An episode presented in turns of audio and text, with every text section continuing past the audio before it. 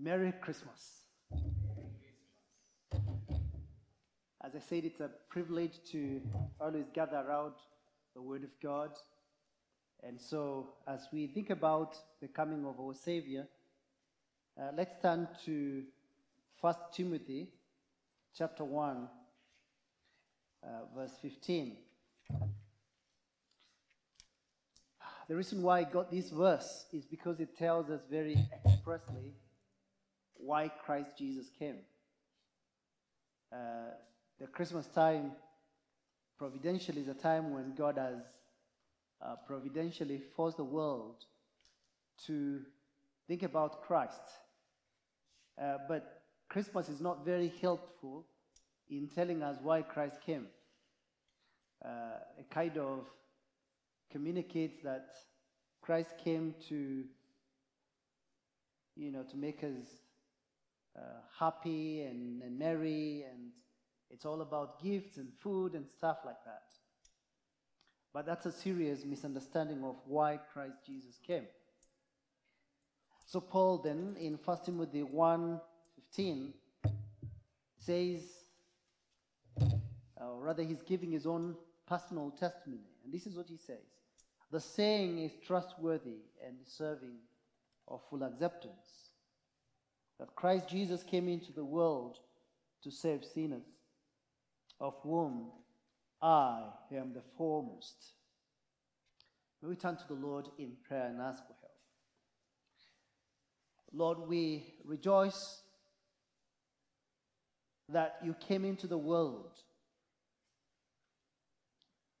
And we rejoice that, Lord, we can uh, think about this not from the abstract imagination of our minds, but from the concrete truth of your authoritative word.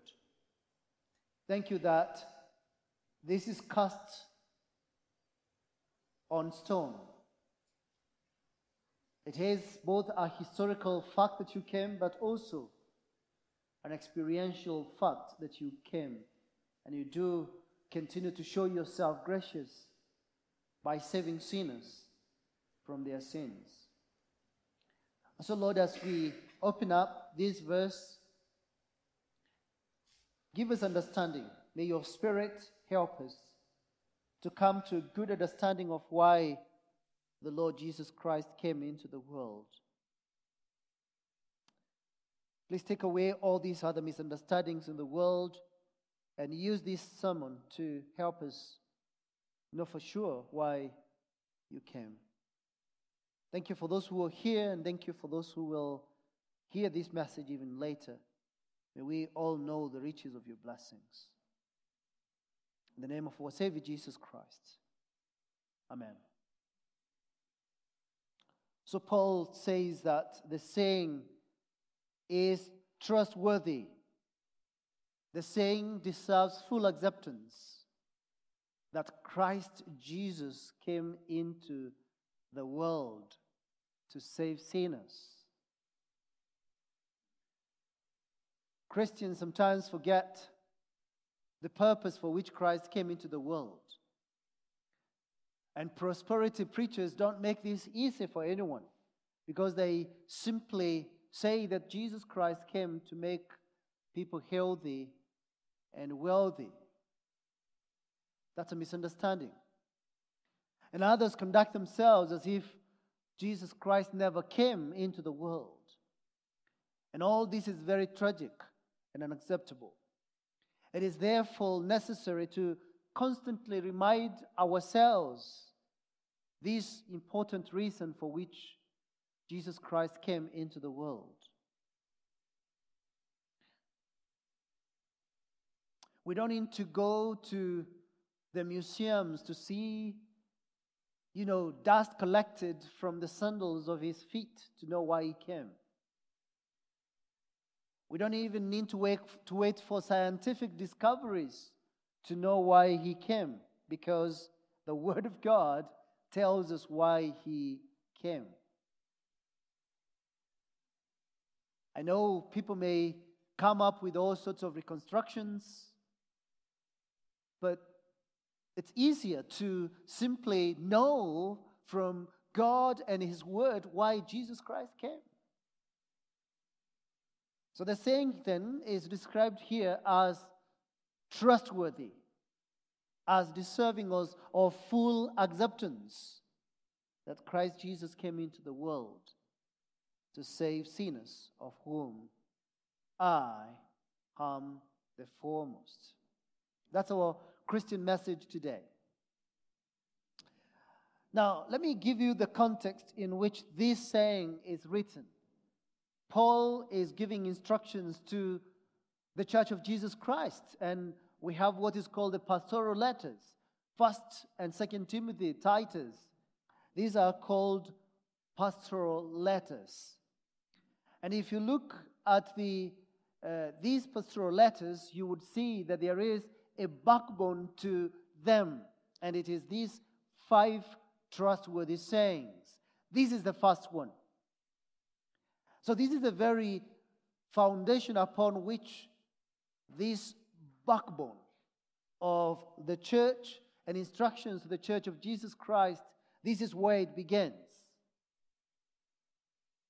That the saying is trustworthy and it's deserving of full acceptance that Christ Jesus came into the world to save sinners, of whom I am the foremost.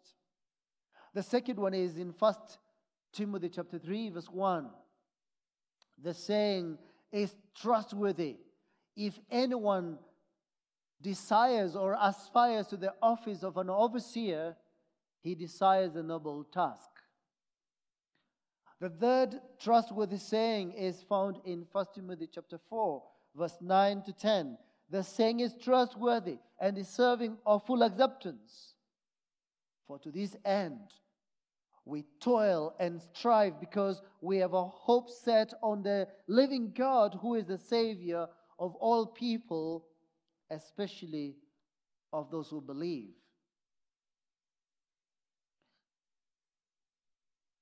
And then the fourth is 2 Timothy 2:11 and 13. The saying is trustworthy, for if we have died with him, we'll also live with him.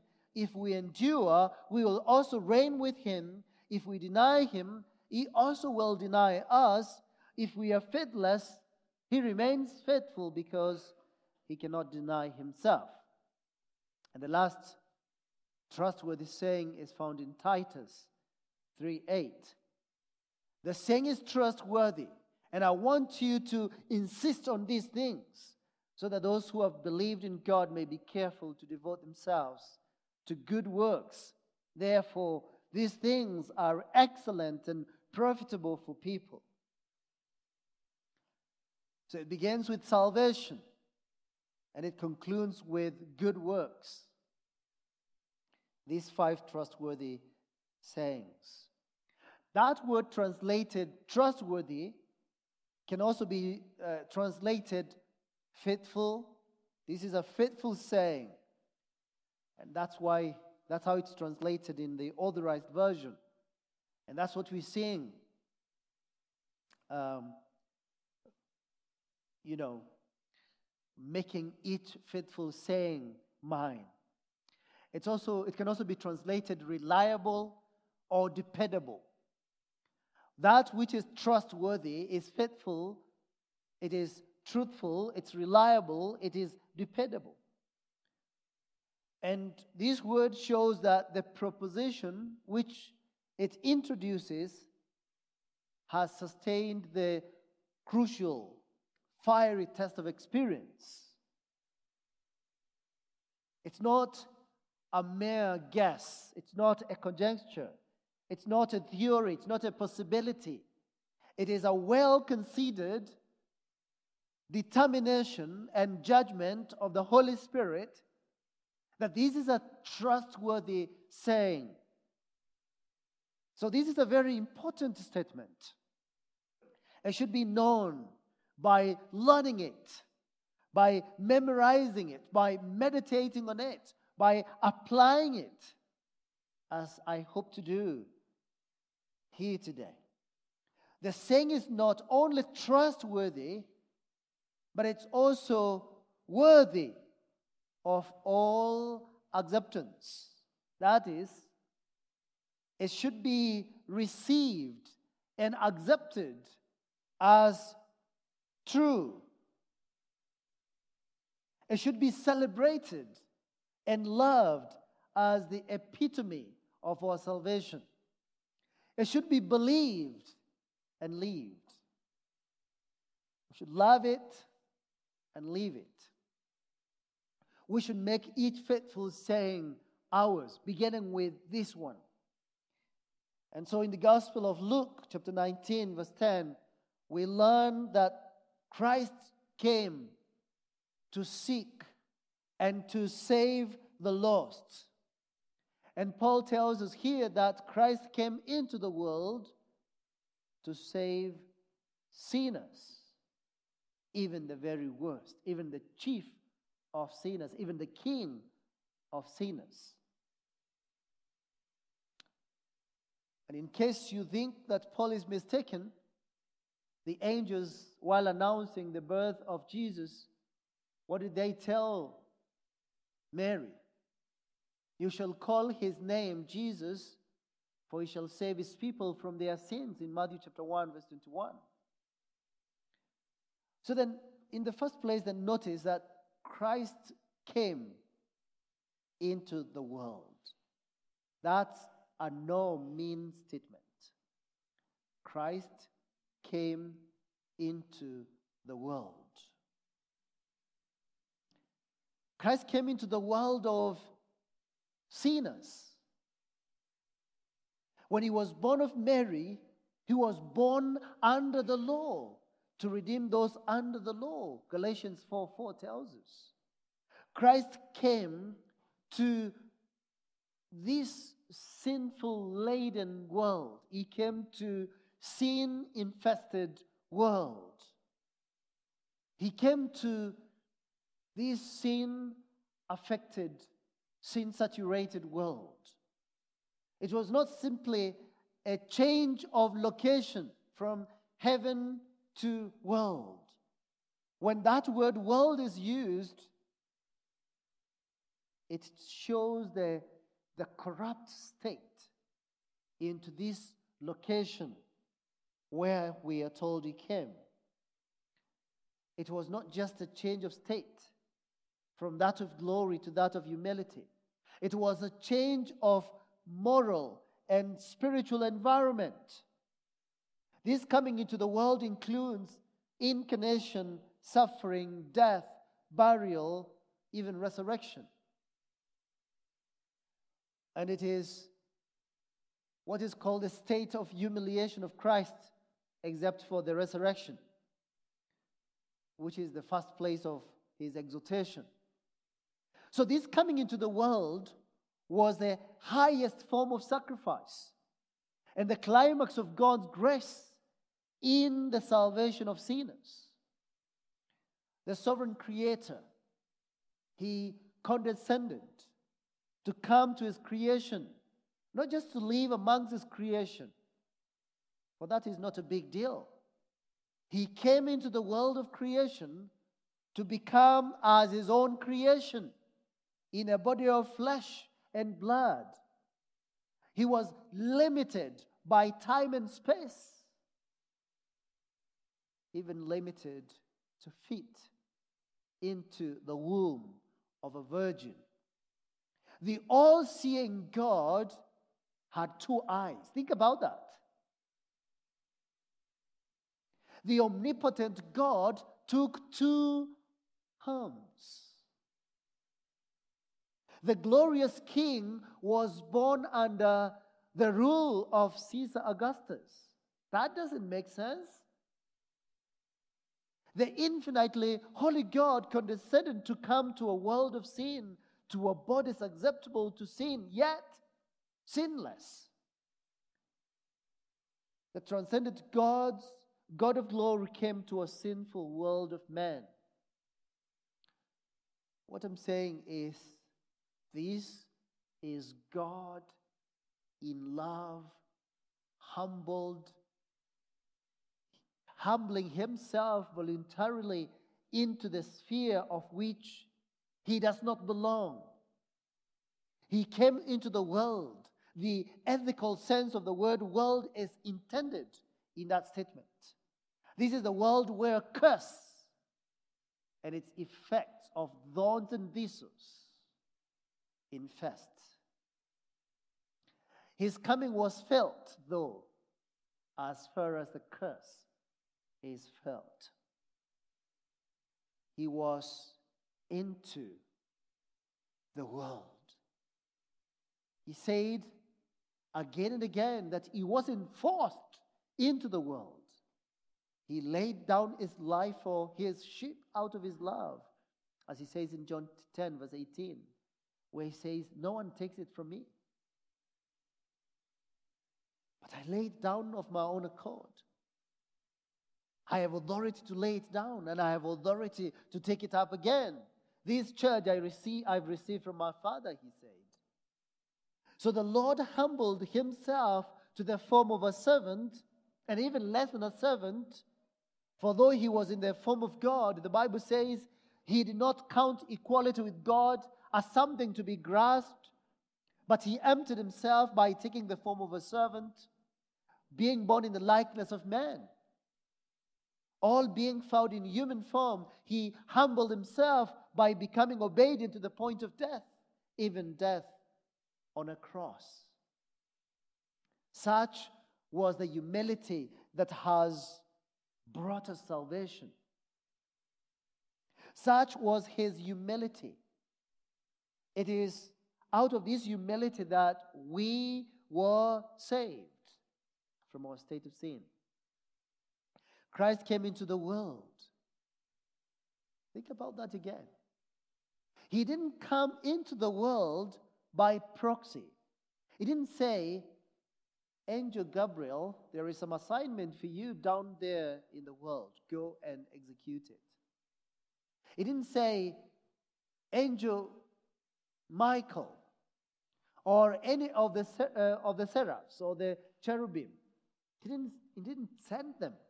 He came personally. He emptied himself of all but love, as Charles Wesley writes, and then he bled for Adam's helpless race. It is mercy all, and all we can say, let all earth adore. It was love divine, all loves excelling. Joy of heaven to earth come down. This was all of divine gracious mercy. Oh my God, we say, it found it, it found me. And yes, it found me. And could find you also if you're not saved. But Jesus Christ came into the world to save sinners. But the question is, why are you not saved? Is it because there is no Savior of sinners? Is it because Jesus Christ did not come into the world? Why are you not saved? Is it not because you would not come to Him who came to you? Christ came so that you may come to Him. Christ came that you may be saved.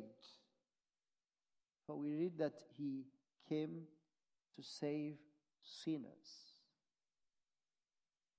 in this world, not in the world of angels and or any other world for that matter. He came into our world, into the world of sinners, to save sinners. Secondly, so we've seen in the first place that he came into the world, and secondly, that he came into the world for a purpose to save sinners. His coming into the world was not purposeless. What made the Son of righteousness come into the world of sin? What was the purpose of his coming? Why did Christ come here? The Bible says here that Christ came to sinners. He came to the world of sinners. And the sole business of his coming can be summarized by those words to save sinners. To save sinners. For sinners he came. Jesus. Sinners will receive. Sound this word of grace to all. Come, and he will give you rest. He will take the very worst. Christ receiveth sinful man. But notice what that statement does not say. When it says that he came to save sinners, there's, there are things that it doesn't say. It does not say that Christ came into the world to make the poor to be rich. It does not say that Christ came to make you happy or comfortable. The trustworthy word does neither promise riches nor honor. It does neither promise earthly happiness nor comfort. It promises neither wealth nor health. But it has a promise, a wonderful promise to sinners. Because it says, sinners, salvation they will have. Sinners will be saved. Sinners, Jesus came to save. It promises sinners salvation for their souls from sins. It promises life and life abundantly. It promises eternal life, life which has no end, without fear of death, nor fear of hell. Therefore, no scheme of Satan or man can pluck you from eternal life given by Christ to whom he saves. So Christ came into the world not to condemn the world, although the world deserved condemnation, but so that through him sinners may be saved. For we read in John chapter 3, verse 16 For God so loved the world that he gave his only Son, that whoever believes in him shall not perish but have eternal life. For God did not send his Son to the world to condemn the world, but in order that the world might be saved through him. He came to save sinners. Did not come to make their salvation possible. Did you hear that? Christ did not come to make salvation possible or available. He came to save. That's what the statement says. He did not come to help us be able to be saved. He came to save them. He came to save us. He did not come to enable us to come to Him. He came to save us. He did not come to induce us to save ourselves. He came to save sinners from their sins. And this is what that means. Negatively, it means that he came to rescue sinners from the guilt of sin, as Paul writes to the Ephesians, verse 1 and uh, chapter 1, verse 7, and to Colossians chapter 1, verse 14. He came to rescue sinners from the guilt of sin. And then, secondly, he came to rescue sinners from the slavery of sin. Romans 7 24 and 25 and Galatians chapter 5, verse 1 came to save us from the slavery of sin, from the guilt of sin, from the slavery of sin, and from the punishment of sin. In his salvation, he rescues sinners from what they deserve the punishment. And you know, this punishment includes three things it's the alienation from God, it's the wrath of God, and it's everlasting death. That's what He came to save us from. So when you hear, when you hear that there is punishment for sin, we are talking of those three things. We are talking of that awful alienation, separation from God because of your sins. We are talking about the wrath of God which is poured out among to, to sinners. And then we're talking about everlasting death. He came to rescue us from all those things. And then positively, it means Christ came to bring men into the state of righteousness. He was born under the law and he obeyed the law of God perfectly and pleased God perfectly. And when we say that he came to bring us into the state of righteousness, this is what I mean. He came, and by his death, we are declared righteous. We are justified. And then, secondly, Christ came into the world to bring men into the state of freedom freedom from the slavery of sin, freedom from the influence of the evil one, freedom from all those things. And then, thirdly, Christ came to bring men into the state of blessedness. What is this blessedness? It's fellowship with God, that wonderful communion with God. Ephesians 2:13. We have now been brought near.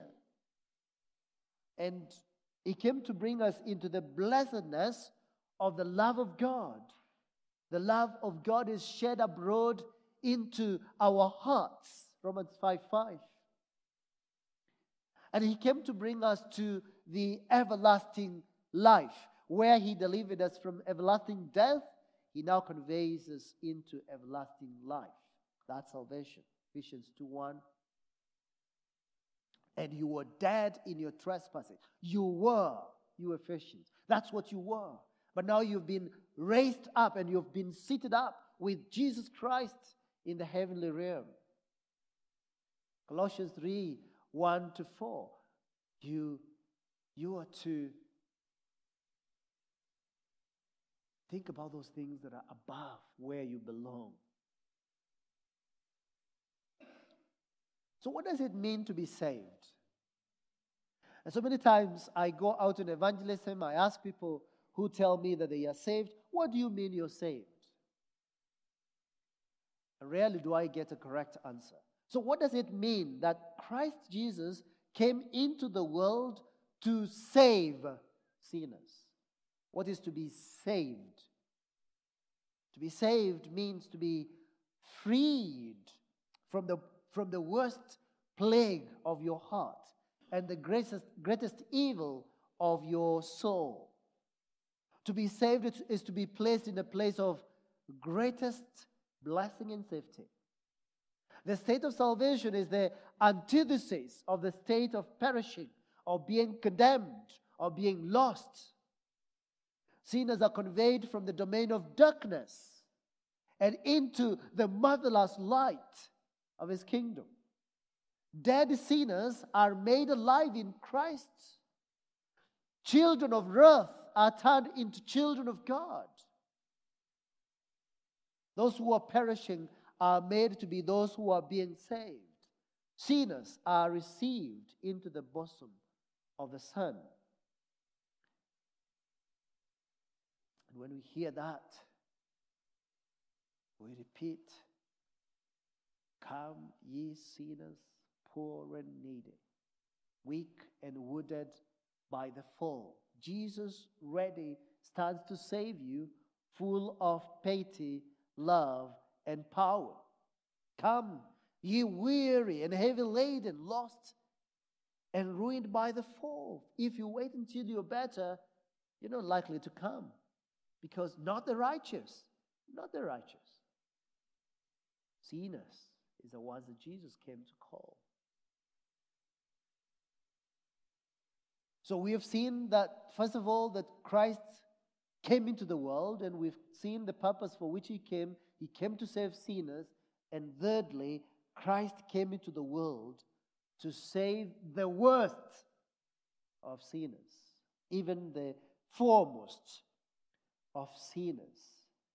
The saying is trustworthy and is serving of full acceptance that Christ Jesus came into the world and he came to save sinners of whom I am the foremost.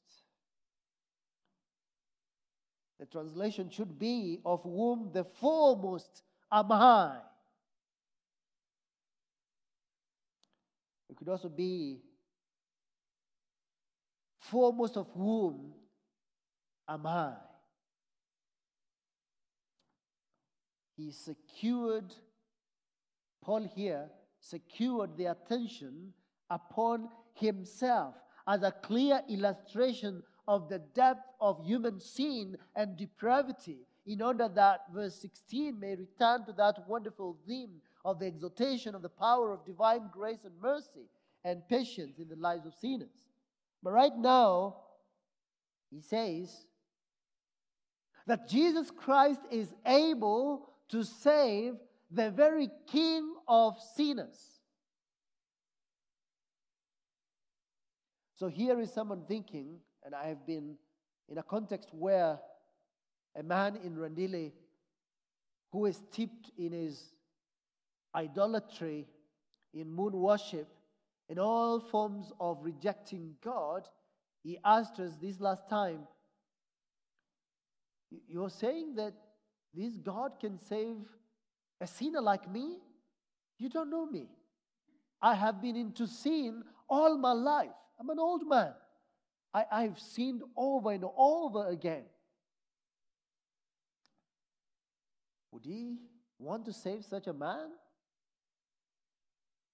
What do you think is the answer?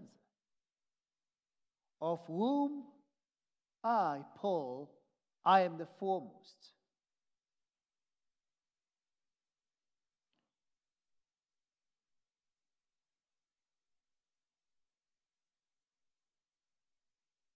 Who is the foremost of sinners? Who is the foremost of sinners? How easy it is to say Paul, isn't it? I mean, that's what he's written, isn't it?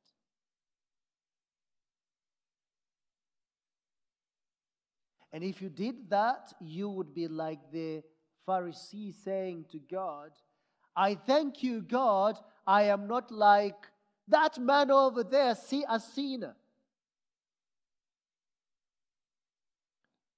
You know, Pharisees in that state will not be saved. They, he went home condemned. He was not justified. Because instead of seeing the horribleness and the, the awfulness and the weight, the overwhelming weight of his sins, he was seeing the sin of others. So next time I say, of whom I, I don't need to qualify it and say Paul. I need to say, of whom I, I am the sinner. But thankfully, Paul says, I received mercy for this reason, that in me, as the foremost, Jesus Christ might display his perfect patience and ex- as an example to those who are to believe in him for eternal life. That's what he says in verse 16. Is Paul saying here that he, Paul, as at the time when he was writing, was continuing in sin than any other person? Is that what Paul is telling us there? Yes? Is that what Paul is saying? Absolutely not. He told the Corinthians and the Ephesians that he lived in a good conscience before God and before man. He asked people to follow his example. What he meant is that before his conversion, he persecuted the church of Christ than anyone else. And for this, he should be regarded as the king of sinners. This should be seen as one of the important evidences of a person who is close to God, who has truly been transformed by, by the power of the gospel. They constantly see how sinful they are in light of the glory of God. And they take responsibility for their sins and condemn themselves before the eyes of God. They wait on God to show for this mercy in their lives. And so, when, when Isaiah stands before God, in Isaiah 6, In that year that King Uzziah died, he saw the Lord exalted high above the throne. And the train of his temple was filling up the temple. And he had the worship of the heavenly host Holy, holy, holy is the Lord God Almighty. The whole world is full of his glory. And Isaiah was like, Woe unto me, for my eyes have seen the Lord, and I am a sinner, and I dwell amongst the sinners. So Paul makes a comparison between himself and every other sinner saved by Christ. And he concludes that there cannot be anyone else worse than him. When he remembered the gruesome deeds of his depravity in the past, how he ravaged the church, entering house after house, dragging off men and women, committing them to prison, as Luke writes in, in Acts chapter 8, verse 3. He knows there can't be a sinner worse than me. And so the Lord had accused him not simply of persecuting the church, but of, of persecuting Christ himself. Chapter 9, verse 5. Here is his conviction of guilt for persecuting the church of Christ and therefore persecuting Christ. And the conviction overwhelms his soul so that he says, Of all the sinners whom Christ Jesus came into the world to save, I am the greatest. I am the worst. In fact, I am the chief. No, I am the king of sinners. The apostle, who so well knew his past, was able to, in all sincerity, describe himself as being the king of sinners. And my friend, don't see your sins as any better than Paul's. Because your sin is sinful enough to cause God's wrath to be poured upon your soul for all eternity. And like Paul, you need to see your sins from what they are. You must see that these are sins that warrant you hell. So please, and, and we are very good at this. We are very good at reducing our sins. Yeah, I'm not that bad. I'm not that badly off. You know, I, I, I was I was not so bad. I was a good girl. I was a good boy. And you reduce your sins. You excuse your sins. You justify your sins in reducing Your lies and your lusts, your covetousness, your pride, your money loving materialistic lifestyle. The perennial unfaithfulness to God, your inconsistencies in your life, the hypocrisy and the corruption, any sexual immorality and perversion, the constant hate, malice, and anger, and all the evils lodged in your soul, in your heart, need to be brought before the scrutiny of the glory of God and let the ray of His holiness expose every evil thought, word, and deed. Let the Lord help you to see your failure to love Him for who He is and see that as idolatry. You must hate your sin enough to expose it to God. Let the Holy Spirit convict you of your continued failure in harnessing the means of grace that He has given for the edification of your soul.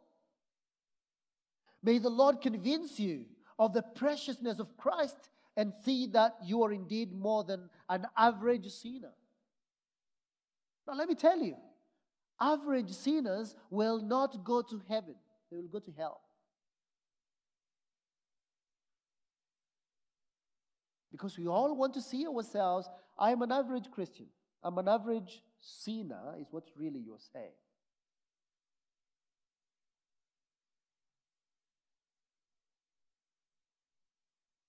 I pray that the Holy Spirit may convince you of how sinful you are and how sinful you have been, and also convince you of the preciousness of Jesus Christ, who is freely offered in the gospel. That you may see him as the Savior of sinners and go to him and go to the cross of Christ and don't go there as an average sinner. Go there as the chief of sinners. You're no better sin- you're no better sinner. There are no better sinners. Sinners are sinners. All sinners are hell bound. And so, a chicken thief is not better off than a bank robber.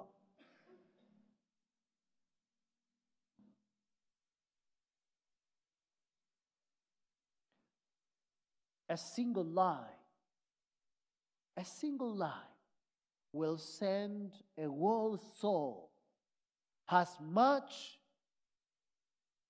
as a single hole can sink the whole Titanic ship. One unrepented lie is a sin enough and bad enough as a whole bunch of them and the wages of sin any sin is death.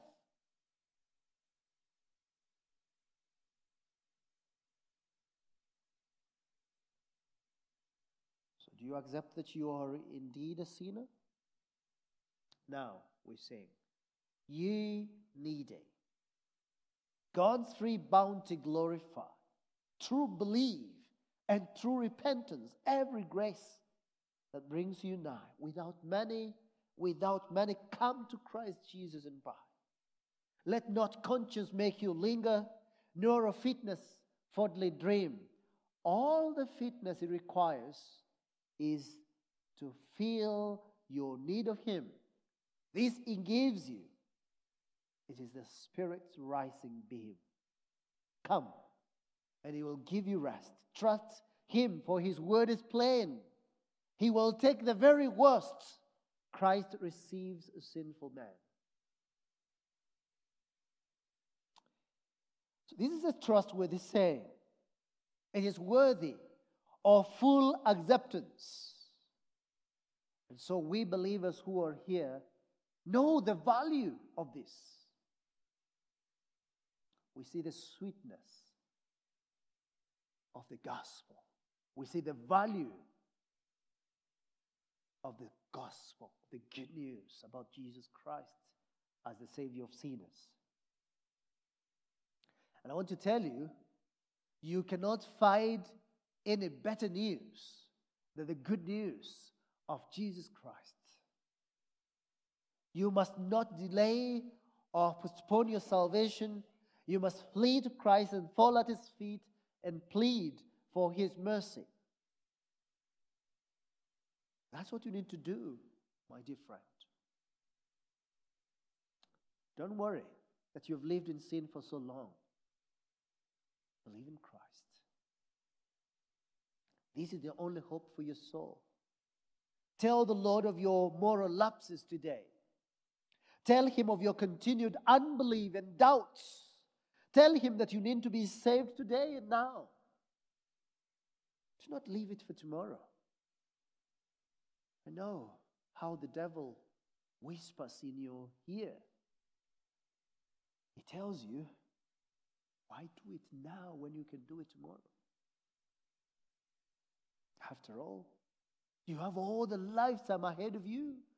You can, you can get saved when you want. Delay, delay it for another day. Don't repent today. Sure, such are the devil's lies. Such are the lies of the evil one, and you need to reject them and flee to Christ. And tell, tell him, Oh, evil one, I've never known you to speak truth. You're ever lying. Go to Christ and tell him to have mercy upon you, a sinner. As for believers, remember,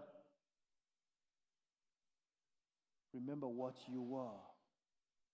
Remember what you were. You were a slave to sin. You were dead in sin. You lived in sin and loved sin. How can you now go back there? How, how can you go back there? I plead with you to see that you've been rescued from your sins, you've been saved from your sins, been delivered from your sins. Flee from them. You can't love them again. You are now in love with Christ. You are now in love with the Savior of your soul, not with sin. The Lord has saved you, and He has come and He has brought to you the most blessed, the most secure place. And you know, such trustworthy saying will not have been appreciated if it does not lead us, believers, to doxology, to praise. It must lead us to worship God. I mean, even for, even for Paul here, he says, the saying is trustworthy and deserving of full acceptance. And then see how he ends it in verse 17. And this is the right, this is the right way of doing things. It must lead us to worship God, to praise Him for such a great salvation. You know, after the children of Israel were delivered from the bondage of, uh, of Egypt, and they were, they were helped by the righteous, omnipotent, uh, omnipotent hand of God to cross the Red Sea. They burst not into laughter, but into singing, into praise when they saw that they'd been delivered from the slavery of Egypt, the peril of the Egyptian army, and the danger of the Red Sea, they burst into praise. But then now, how much more we who have been delivered from the peril of eternal death and the slavery of sin and Satan, how much more should we burst into praise? So then Paul concludes with To the King of Angels, immortal, invisible, the only God, be honor and glory forever and ever. Amen. Lord, we thank you that Christ Jesus came into the world to save sinners, even the foremost. And yes,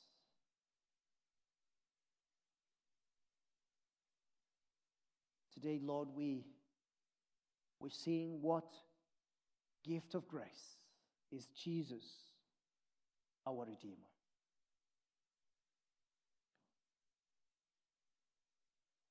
And as it were, it's true that there is now no more for heaven to give. Because you gave your only Son, the Lord Jesus Christ, to be the propitiation for our sins, and not for our sins only, but for the whole world. For he came into the world to save sinners. Even the foremost of sinners can be saved by him. So, those of the foremost who hear this, Lord, call them to yourself and save them to the uttermost. For you're able to save to the uttermost all those who draw near to God through you by faith. Bless us, Lord, as we think about the incarnation of Christ, his first coming, and motivate our hearts to think about his second coming when he will appear, not to deal with sin, but to save those who are eagerly waiting for him. Receive all thanks and praises. Be magnified in our lives. We pray this in Jesus' name. Amen. Thank you very much. God bless you and have a Merry Christmas and a prosperous 2022.